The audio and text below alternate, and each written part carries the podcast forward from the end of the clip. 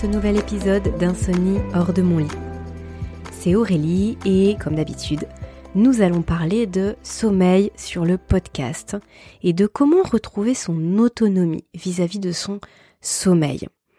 Bien sûr qu'à travers l'autonomie, on va pouvoir retrouver un sommeil plus serein, parce qu'à travers l'autonomie, on va pouvoir retrouver la, la, compréhension de ce qui se passe pour nous, et puis euh, mettre en place des choses pour son sommeil, soi-même, petit à petit, en prenant son temps et en ayant confiance que sur le long terme, on va pouvoir être tranquille sur ce pilier de notre santé et ne pas euh, dépendre de quelque chose, ne pas dépendre euh, soit de de quelqu'un ou de, quelque chose que l'on que l'on doit forcément prendre, je pense au, somnifère ou au cachet, donc pouvoir se libérer finalement de cette euh, dépendance qu'on peut avoir ou dont on a eu besoin à un moment donné euh, et qui peut parfois nous faire peur de, de toujours avoir besoin de quelque chose.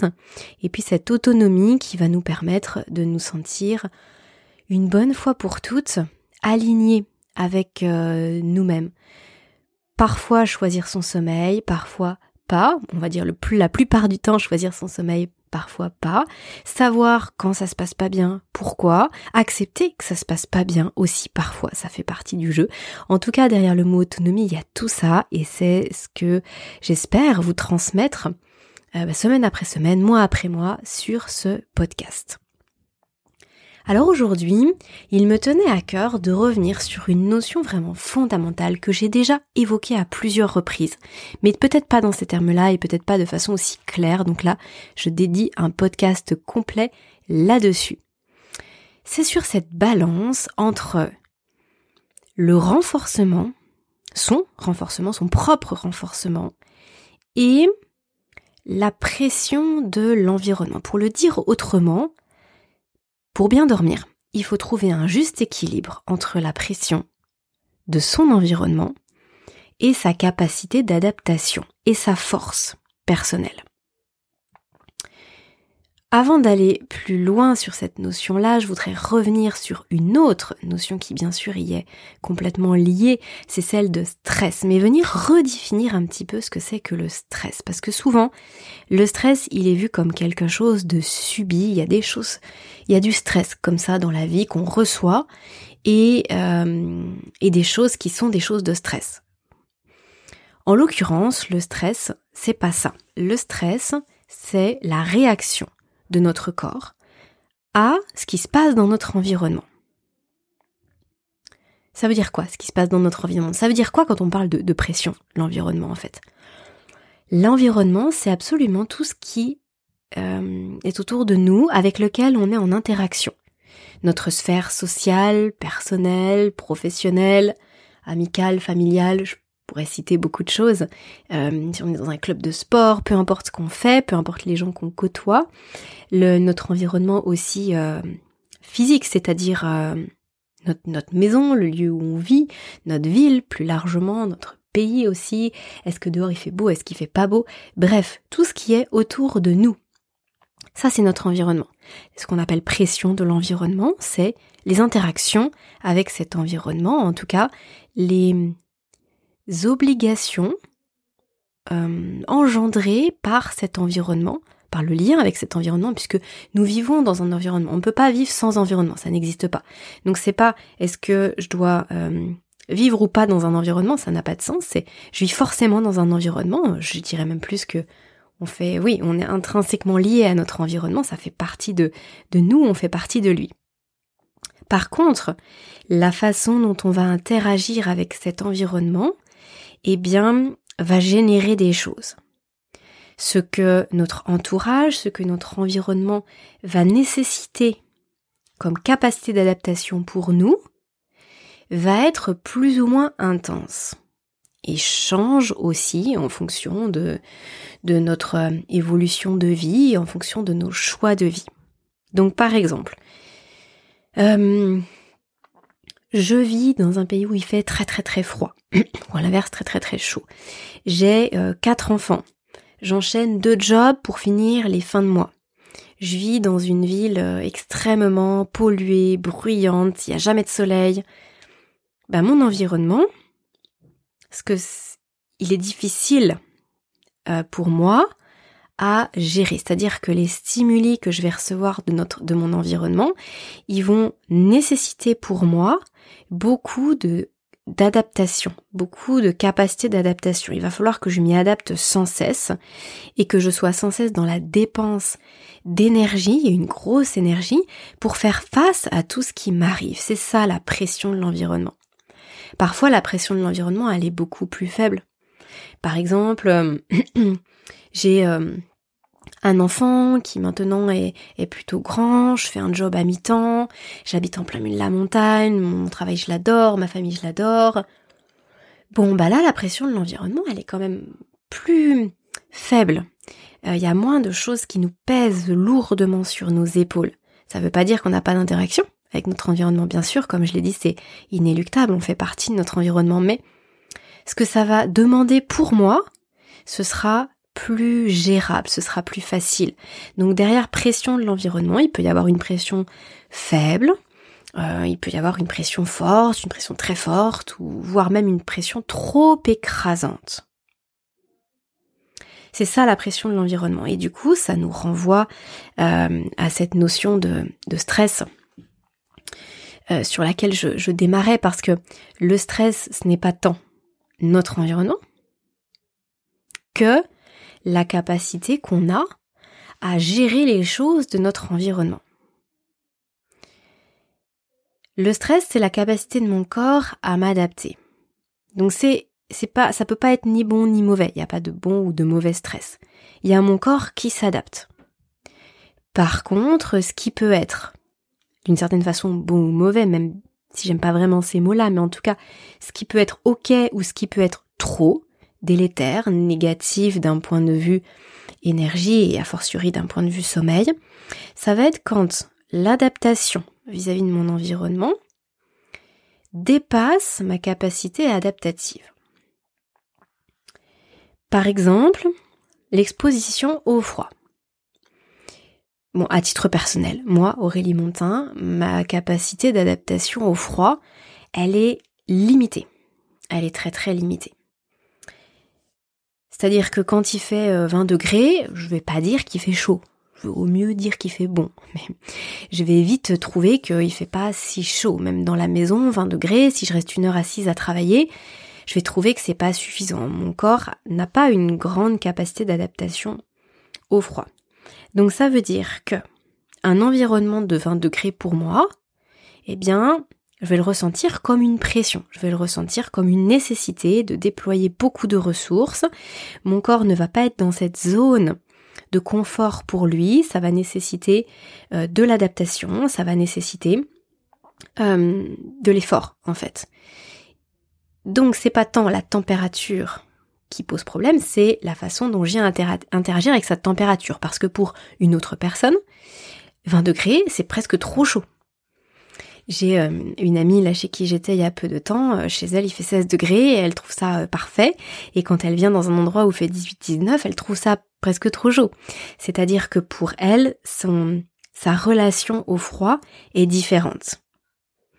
Donc forcément, si elle est dans une pièce à 20 degrés, elle ne va pas être en dehors de sa zone de confort vis-à-vis du froid, c'est tout à fait ok. Peut-être même elle que ce sera l'inverse et elle sera dans sa zone de confort vis à -vis du chaud. Mais pour rester dans un exemple simple avec le froid, elle sera euh, tout à fait bien, son corps ne va pas mobiliser de ressources particulières euh, pour se réchauffer et elle ne va pas dépasser sa capacité d'adaptation vis-à-vis de cet élément de son environnement. Donc ça veut dire que pour elle, la pression de son environnement par rapport à ce, ce point-là particulier, ce sera euh, rien en fait. Alors que pour moi, ce sera un peu plus fort. Donc c'est jamais l'élément en tant que tel, c'est toujours la relation avec son élément.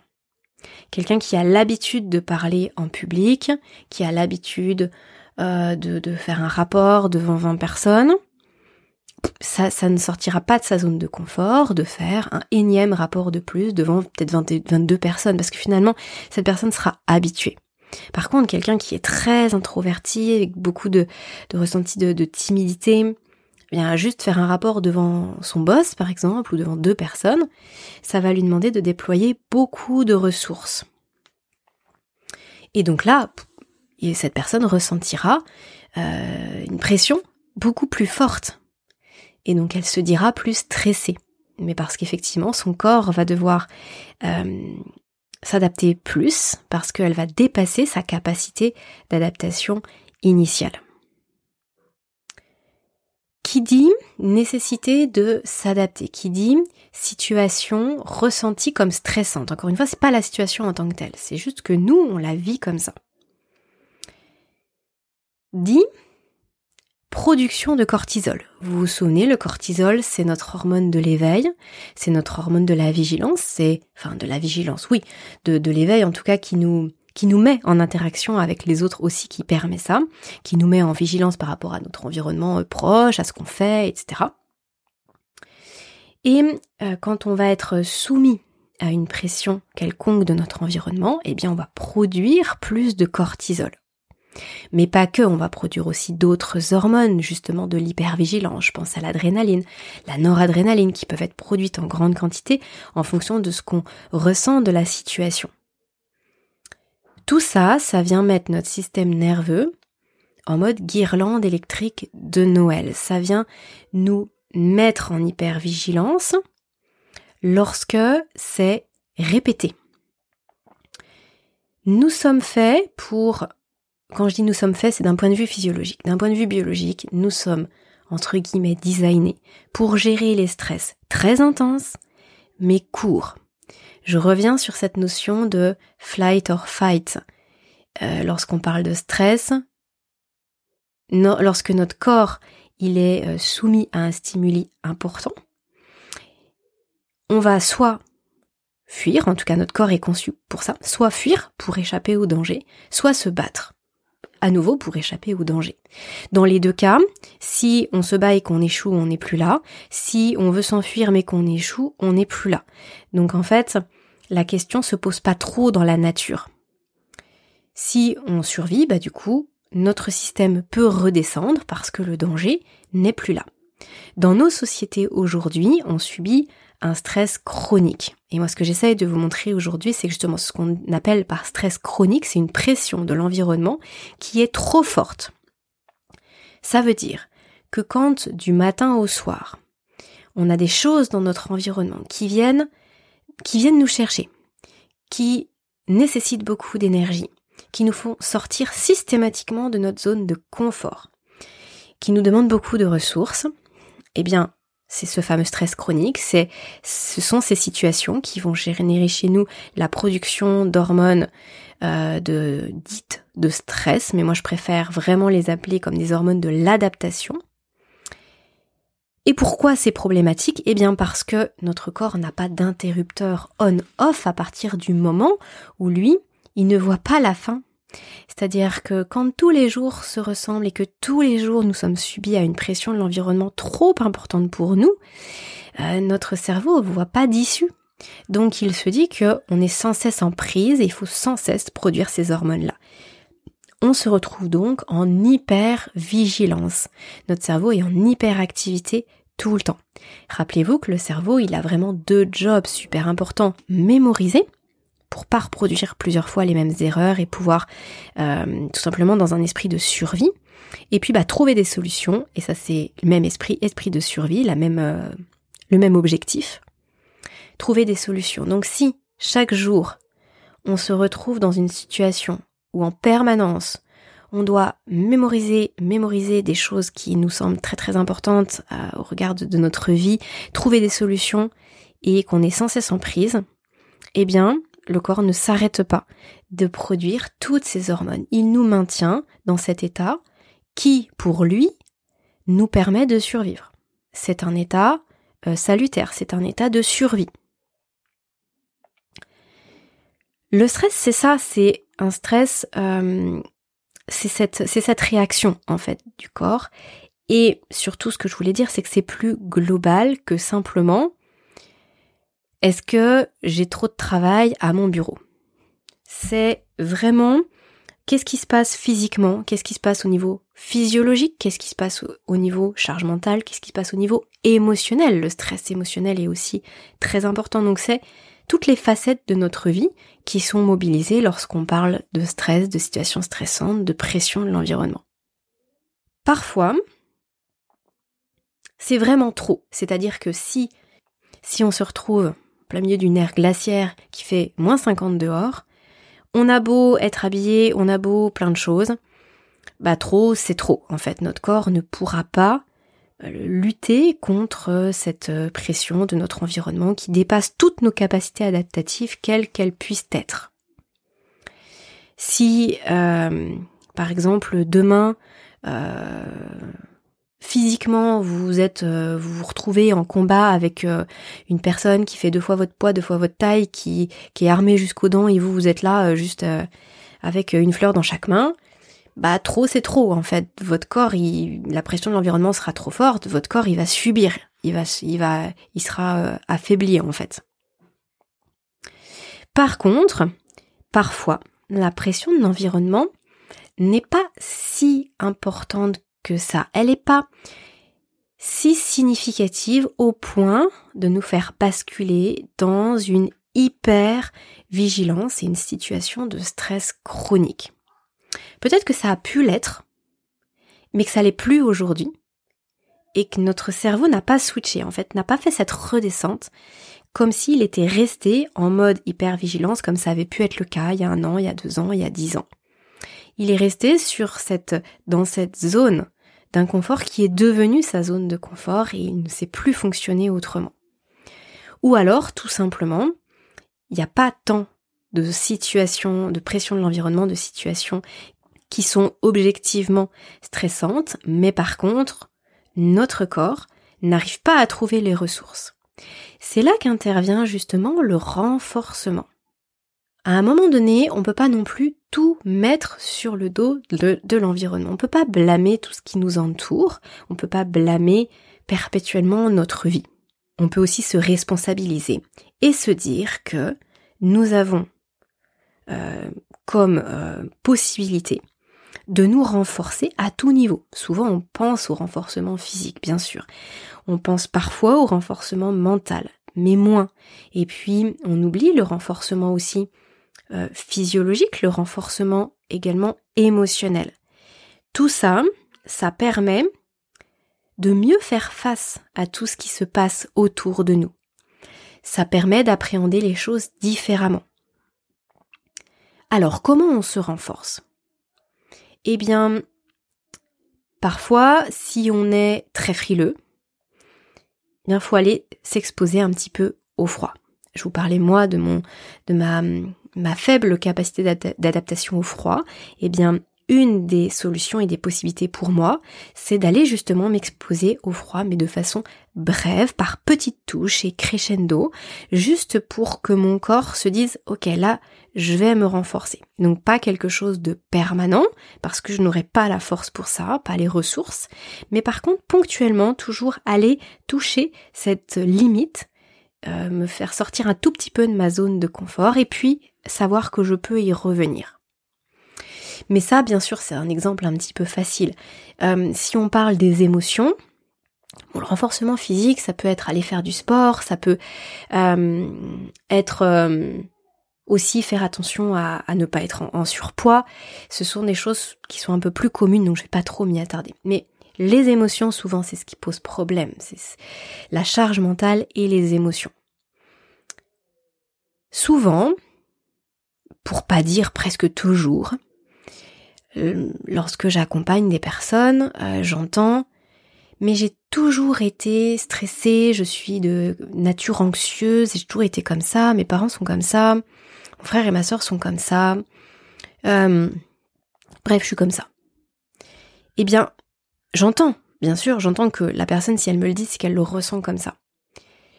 Mais je voudrais attirer votre attention sur le fait que ce genre de choses, ce ne sont pas des fatalités. Ce n'est pas une fatalité. On peut se renforcer aussi au niveau émotionnel.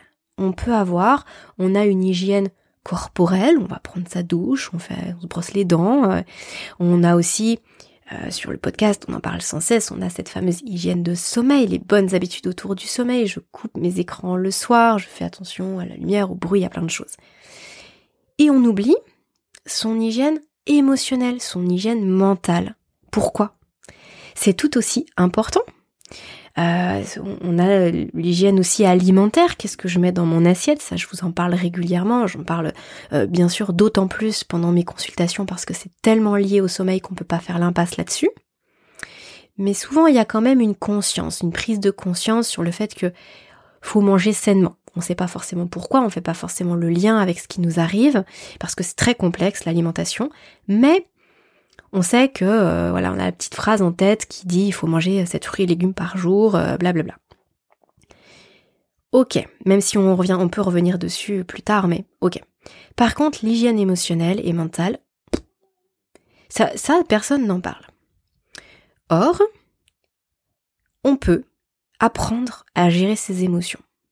On peut travailler sur le regard qu'on porte sur les choses oui, je vois toujours le verre à moitié vide, euh, je suis plutôt pessimiste et puis je stresse pour un rien, je le sais, mais je suis comme ça. Non, non, tu peux utiliser des outils qui vont te permettre de prendre un, peu de recul, de faire un pas de côté, qui vont te permettre, euh, plutôt que euh, quand il, se passe un événement A, d'avoir un tourbillon émotionnel monstrueux à l'intérieur de toi, et bien petit à petit, semaine après semaine, mois après mois, observer que bah, c'est plus un tourbillon émotionnel. T'as une bourrasque, il y a quelque chose qui te qui vient de te bouger, mais c'est plus comme avant. Il y a des choses qui ont évolué. Ça, c'est tout à fait possible. Quels sont ces outils? Bien évidemment la méditation. La méditation, je vous en parle souvent, c'est une pratique qui permet justement d'être dans l'observation, pas dans le jugement, et de se ramener au moment présent. Donc on dit au revoir aux ruminations, aux cogitations, et on se focalise sur son corps, sur le moment présent. C'est extrêmement puissant. J'aurai l'occasion de développer sur un autre podcast la méditation plus en détail.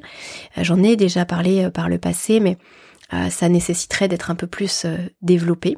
En tout cas, c'est un outil. Il y a des applications, il y a des coachs, il y a des, vidéos, il y a des, petits objets aussi, je pense au, My, au, ou Morphée, je sais plus comment ça s'appelle, qui permettent d'avoir des méditations à partir du moment où euh, on se dit pourquoi on le fait.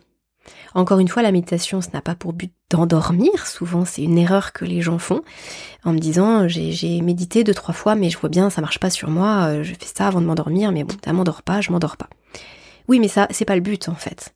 La méditation, vraiment, elle a pour but cette hygiène émotionnelle. Elle a pour but cette hygiène aussi mentale, de pouvoir faire un petit peu, euh, d'apaiser toutes ces pensées, de faire euh, le tri dans ce qui se passe pour nous, et de se sentir plus serein, en définitive. L'hypnose ou l'auto-hypnose est un autre outil. Ça, j'en parle aussi souvent parce que euh, c'est un peu différent de la méditation, on est un petit peu moins dans la contemplation et dans l'observation, mais un petit peu plus dans l'action, puisque là on vient un petit peu travailler sur nos différents états de conscience et travailler sur euh, des parfois des, pré, des programmations neuronales qui sont en place depuis longtemps, on se sent préprogrammé et on voudrait sortir de, certains schémas qui ne nous conviennent pas, qui ne nous servent pas dans notre quotidien. Et l'auto-hypnose, ou l'hypnose bien sûr avec un praticien, ou l'auto-hypnose en, en pratique libre ou avec des applications, vont permettre ça. Il y a bien évidemment la respiration. La respiration qui permet de faire le lien entre notre système de conscience euh, conscient, voilà, où, et notre... Euh, oui, c'est ça, plus simplement. Et notre système nerveux autonome.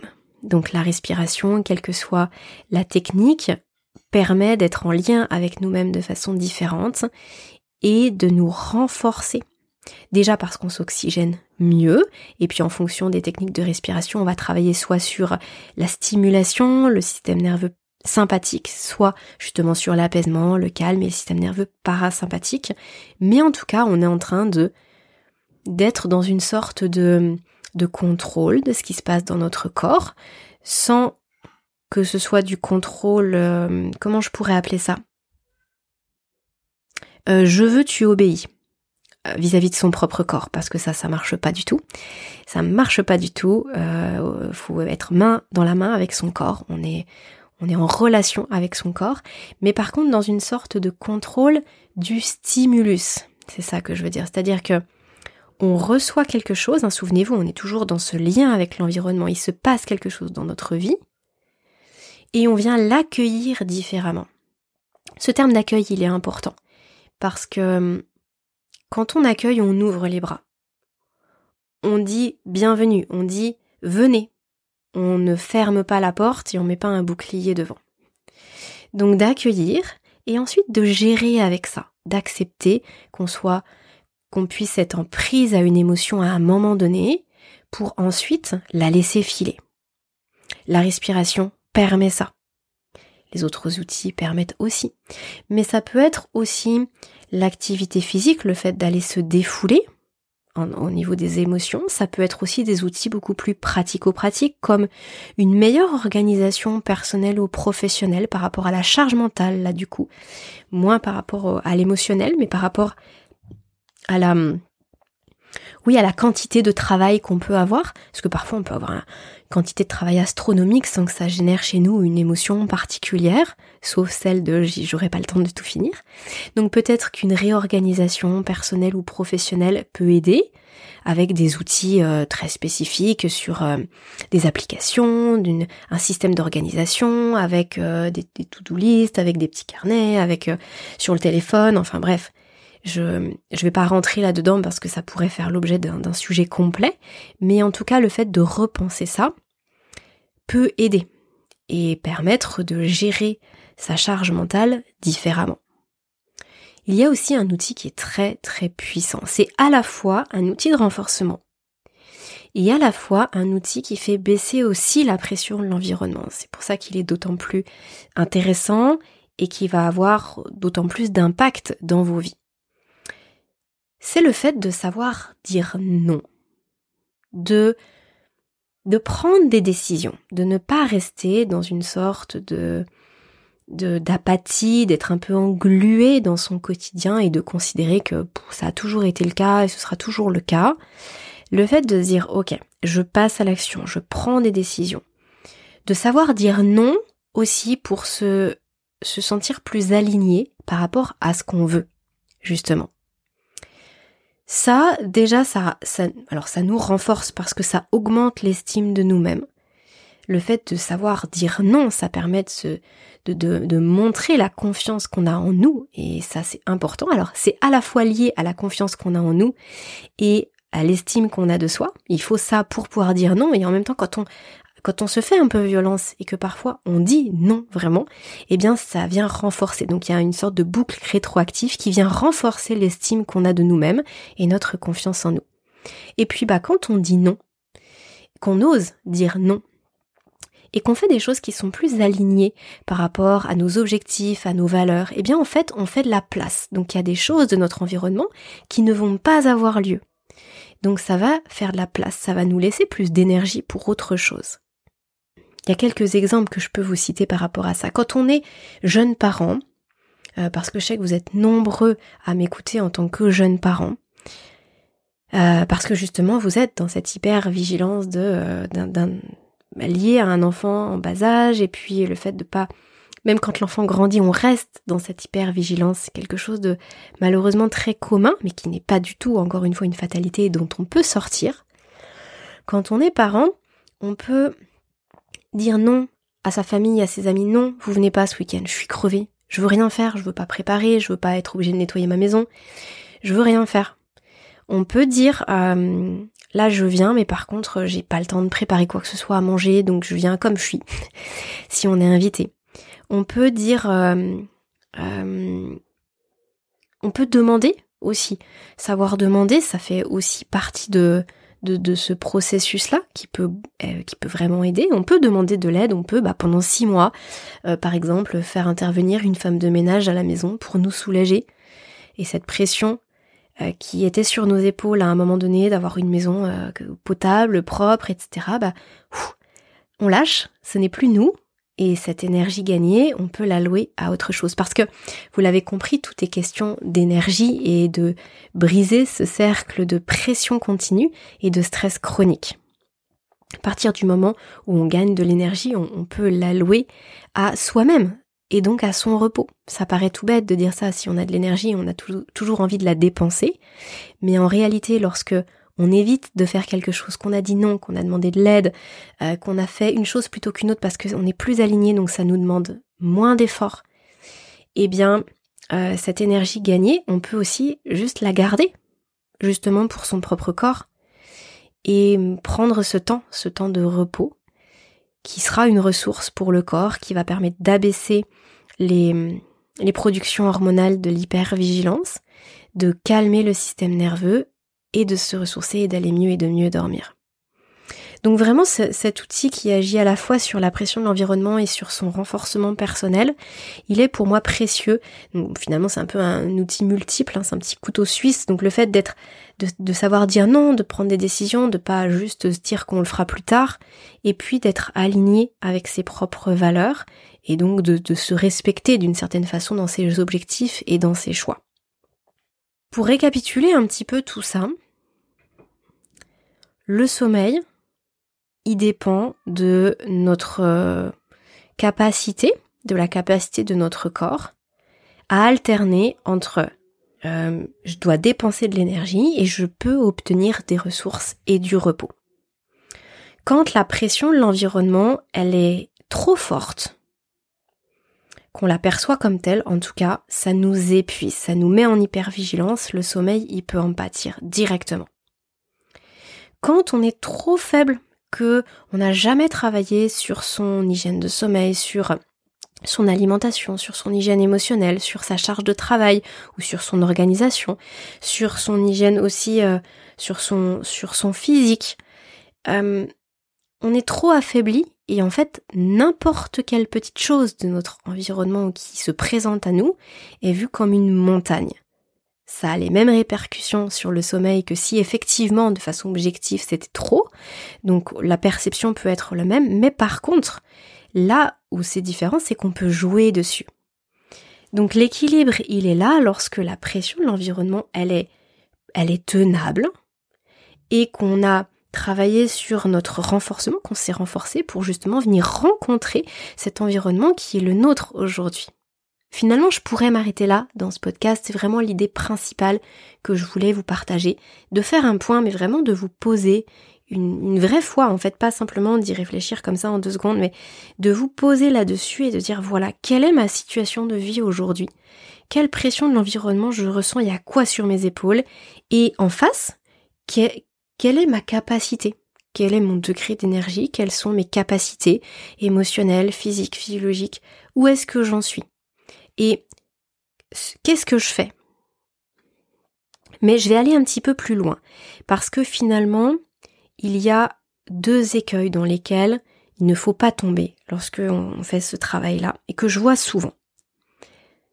Le premier, c'est que souvent, la plupart des personnes va travailler sur le renforcement je vais voir un psy, je travaille sur euh, mes émotions depuis des années, je sais que je suis comme ci, je sais que je suis comme ça.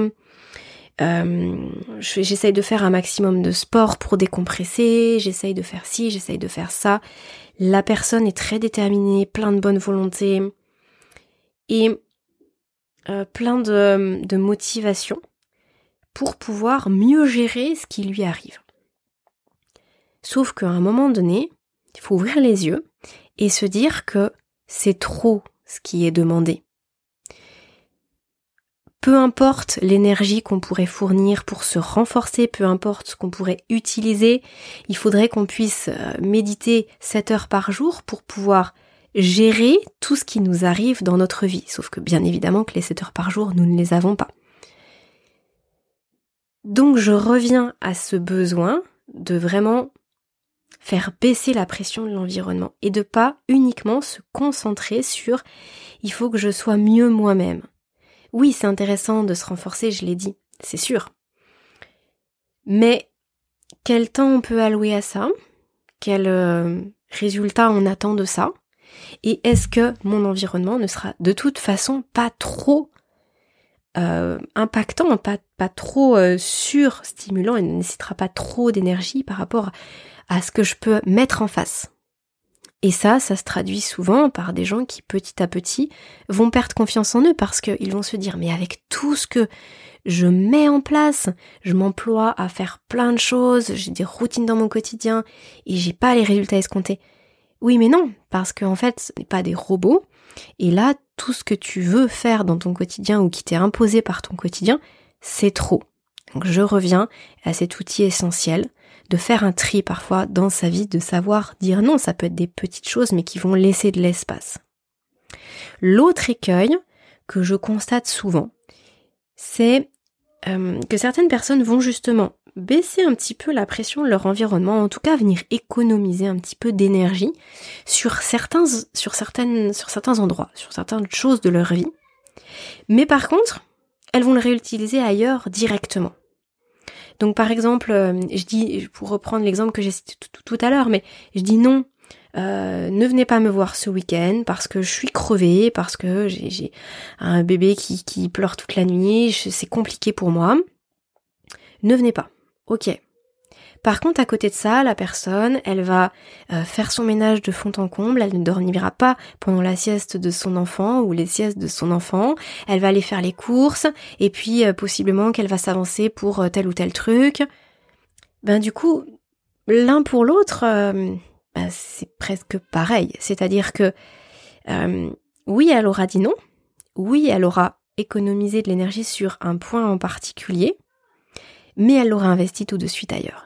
Là, moi, ce que je vous propose, c'est vraiment d'économiser votre énergie, de garder votre énergie pour vous, pour votre corps, pour votre régénération, votre, vos ressources personnelles. Votre corps, il en a besoin. On a besoin d'autant de repos, d'autant de ressources que ce qu'on dépense comme énergie. Je prends souvent cet exemple du compte en banque. Si vous dépensez plus d'argent que ce qui ne rentre, à un moment donné, votre banquier va vous appeler, il, il va vous dire stop, ça suffit. Sauf que votre corps, il a une résilience et on va dire une, patience bien supérieure à celle de votre banquier. Et du coup, il va accepter, accepter, accepter, s'affaiblir, s'affaiblir, s'affaiblir, s'affaiblir. La fonction sommeil empathie, votre, votre vitalité du quotidien empathie. Et puis à un moment donné, ça peut finir par un burn-out, par un gros stop. Et là, il n'y a plus rien qui fonctionne correctement. Donc, nos temps de repos, nos temps de ressources, et encore une fois, les temps de repos, ça va être les balades dans la nature, ça va être euh, des temps calmes, ça va être des siestes, ça va être bien sûr des nuits où on fait en sorte que euh, toutes les conditions soient réunies pour qu'elles soient de bonne qualité et assez longues. Ça va être aussi des temps de qualité avec ses proches, des temps de massage, ça va être mm, des moments sociaux, des moments de jeu, ça va être vraiment tout ce qui va venir nous nourrir. Eh bien, il en faut de ça autant que tout ce qu'on va venir donner et tout ce qui, tout ce qu'on subit de notre environnement. Et encore une fois, pour l'avoir vécu, eh bien, parfois, ça prend du temps pour pouvoir se retrouver, retrouver un petit peu d'énergie. On va avoir l'impression de baisser drastiquement la pression de son environnement et puis qu'il se passe rien. Mais c'est parce que bah, le corps, il, il a besoin de prendre, de prendre, de prendre, de prendre. Et ensuite, petit à petit, il y a des choses qui vont émerger et on va retrouver une énergie nouvelle. C'est un petit peu comme, euh, euh, comme une éponge. C'est-à-dire que si vous avez une éponge qui est sèche, sèche, sèche, vous commencez à faire tomber quelques gouttes dedans. Bah elle va, elle va pas, l'eau va pas couler, hein ça va pas goûter de votre éponge. L'éponge, elle va absorber, absorber, absorber, absorber. Et puis après, quand elle sera pleine, que là, ça débordera d'eau, là, ça va faire du goutte à goutte et votre éponge, il n'y aura pas besoin de la presser pour que elle, euh, qu'il y ait des gouttes d'eau qui, qui en sortent. Euh, pensez déjà à vous, à trouver de la ressource et ensuite, le renforcement viendra. Pour certaines personnes, c'est un peu plus rare, c'est l'inverse, c'est-à-dire qu'il y a pas beaucoup de pression de l'environnement, il faut juste vraiment se renforcer, se renforcer, se renforcer pour se sentir mieux. Mais bien sûr que, bah voilà, vous qui me suivez, vous êtes probablement plus dans la première situation que, que la cette dernière. Voilà pour ce podcast euh, qui pour moi est une des clés de voûte de la gestion de, ce qu'on appelle stress, qui vraiment permet de, faire le point dans sa vie et de pas dépenser son énergie pour rien ou à tort et à travers ou sur des choses qui sont pas forcément porteuses.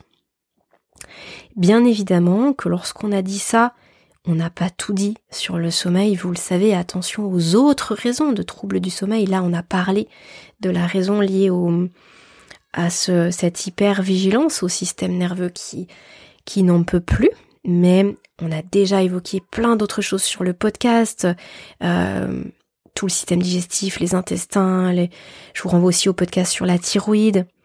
Euh, il y a d'autres choses qui font que voilà notre pression de l'environnement ou notre renforcement, il a pas forcément besoin d'être euh, modifié à l'instant T, mais par contre, il y a peut-être des choses qui, par le passé, nous ont affaiblis euh, et qui ont mis notre thyroïde en vrac, nos, surrénales en vrac, nos intestins en vrac, etc. Ou voilà vraiment une alimentation qui a été désastreuse pendant des années, des années, comme j'ai pu le vivre à titre personnel, et qui a endommagé beaucoup de choses et qui a des répercussions sur cette fonction sommeil. Donc, pas laisser de côté les autres pistes, mais en tout cas, cette notion de stress était pour moi à redéfinir et je vous invite à trouver votre équilibre entre cette pression de votre vie, de votre environnement et ben, vos capacités propres. Où est-ce que vous en êtes? Est-ce que vous pouvez vous renforcer? Euh, Quelles sont aujourd'hui vos capacités d'adaptation? Si elles sont sans cesse dépassées, il faut faire quelque chose soit baisser la pression d'environnement, soit vous renforcer. Je vous souhaite à tous une euh, belle journée ou une belle soirée. Je vous dis à très bientôt sur le podcast et d'ici là, prenez bien soin de vous.